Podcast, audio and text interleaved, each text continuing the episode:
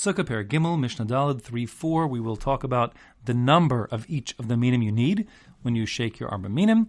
Um, and we will also revisit the question of the hadas to some degree. So here we go.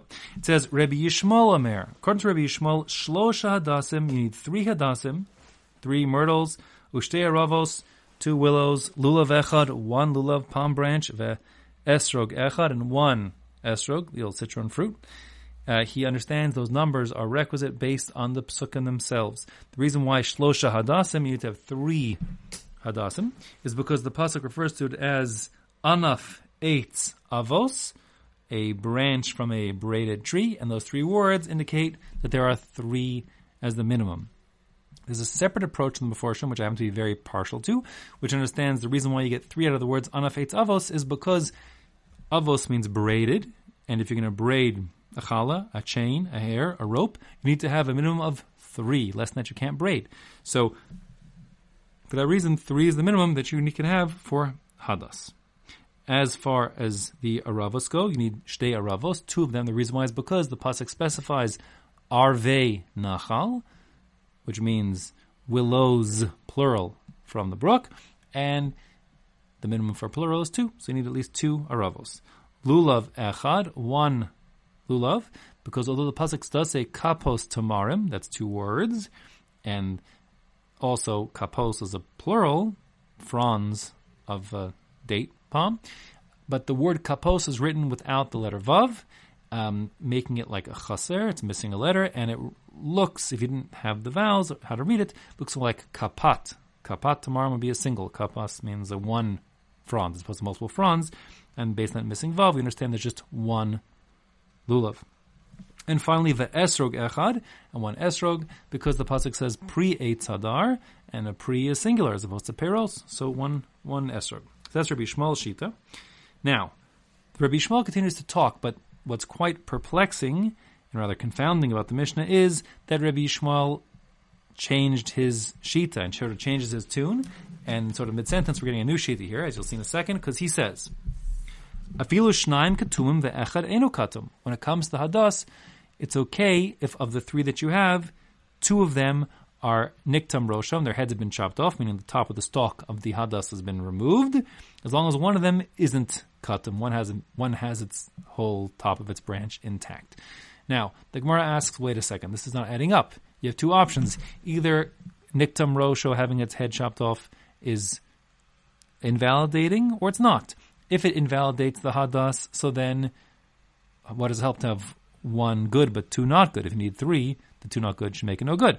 And if you if the chopping off the head um, doesn't invalidate it, then why do you need to have one that hasn't been chopped? Let have all three be having niktam rosho, and that should be okay. So the Gemara answers that indeed Rabbi Yishmael has changed his shita here, and he actually decided, after the fact, that you need simply one hadas biyotzi. He holds that niktam rosho is pasul, so as long as you have one of the hadas stalks that haven't had its head chopped off, then it is a kosher hadas. As far as the other two goes, they're actually not necessary, but to make it that much nicer, it's good to have three there, and therefore he says, as long as one is technically kosher, the other two, to add to the beauty of the having three, can be used even if they are niktam rosho, had the chop the head of the twig cut off.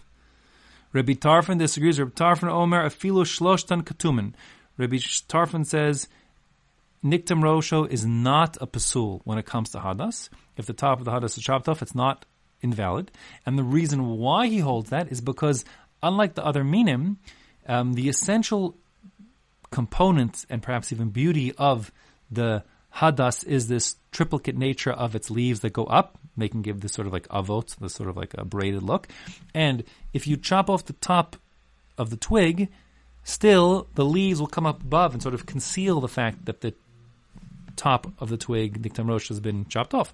And that being the case, it's not no longer Hadar, it still is Hadar, and therefore, according to Rabbi Tarfon, if it's Niktam Roshu, it's still kosher. He, however, requires that you have three, like the Drush said before, and therefore you'll need to have three Hadasim, but if you all three are Niktam Roshu, it's still going to be kosher.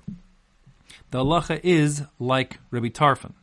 Again, pointing something out here, the Bartenura goes like Rashi, who understands that the reason why Niktam Rosho is kosher when it comes to a hadas is because the hadas doesn't need to be hadar, doesn't need to be beautiful like the esrog. That's the Bartanur Shita like Rashi. And you understand that applies similarly to the other minim, meaning that's why Rashi said in the previous Mishnah that the Arava, which is Niktam Rosho, is also going to be kosher, notwithstanding that the Mishnah said it's pasul. He said the halacha is not like that, going like the Rambam. Um, this is a very difficult shita and not in, concordant, in accordance with um, conventional halacha or the Shulchan Aruch. And therefore we say, in fact, that all four minim do need to be hadar on the first day. They need to be beautiful. And according to Tosfos, the Rosh, Ashkenazim, it needs to be for all seven days hadar. And therefore, you can't have a not hadar min. Any of the four species, all four species must be hadar on the first day, um, for sure, and midrabah on the seven day, all seven days according to Ashkenazim, Tosfos, etc. Um, nevertheless, when it comes to the hadas, in contrast to the arava, niktam rosho doesn't make it an hadar because the leaves cover the top branch, and you can see it so much. It's still hadar, even though it has been niktam rosho. When it comes to hadas, when it comes to the arava, no, niktam rosho is pasul, like a lulav niktam rosho is pasul. And finally, um, Rabbi Akiva Omer kashem shalulav echad ve'esrog echad. Rabbi Akiva says just like you need to have one lulav and one esrog, he rejects the drashas. He says so too. Kachadas echad v'rava achas. You also need to have just one hadas and one arava, one of each, no more than that. There's three shitas there. Um, the interestingly, if you learn the Ramban on the Chumash, he seems to suggest, at least perhaps it's a little, he contradicts himself a little bit, but um, he seems to suggest that midorais the halacha is like Rabbi Kiva. However, conventional halacha is no. We need to have like Rabbi Tarfon. And let me sum up the three shitas here so you get them clear. Okay, so according to Rabbi Yishmael, the first Tana, but after he changed his mind mid-tune in our Mishnah, Rabbi Yishmael holds you need to have one hadas and that hadas cannot be katum, must have be intact on top, and you need to have two aravos.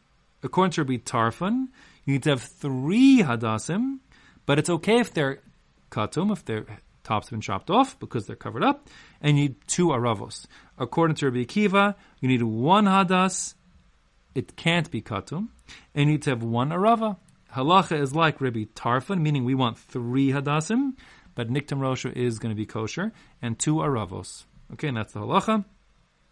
Um, as a final point here, the truth is that everyone agrees that you, these are talking about the minimums, but if you want to add extra hadasim, you want to have more than three, you're allowed to. That's perhaps even beautifying the mitzvah. It's not in the category of Bal Tosif, of adding against the rules, against adding to a mitzvah, because the pasuk specifies um, anaf eitz avos, and that's a plural.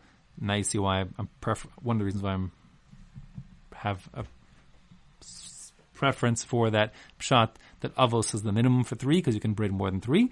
Um, same goes with arve nachal. Arve nachal is a plural, and therefore you could have not just two, but you could have three or four or five or six or however many you want. Willows as well, willow branches. Your aravos can be added to, and that's also okay, not baltosif. Everyone agrees to those two points. As far as lulav and esrog, it's actually a machlokas in the Rishonim, but the Shulchan Aruch says no.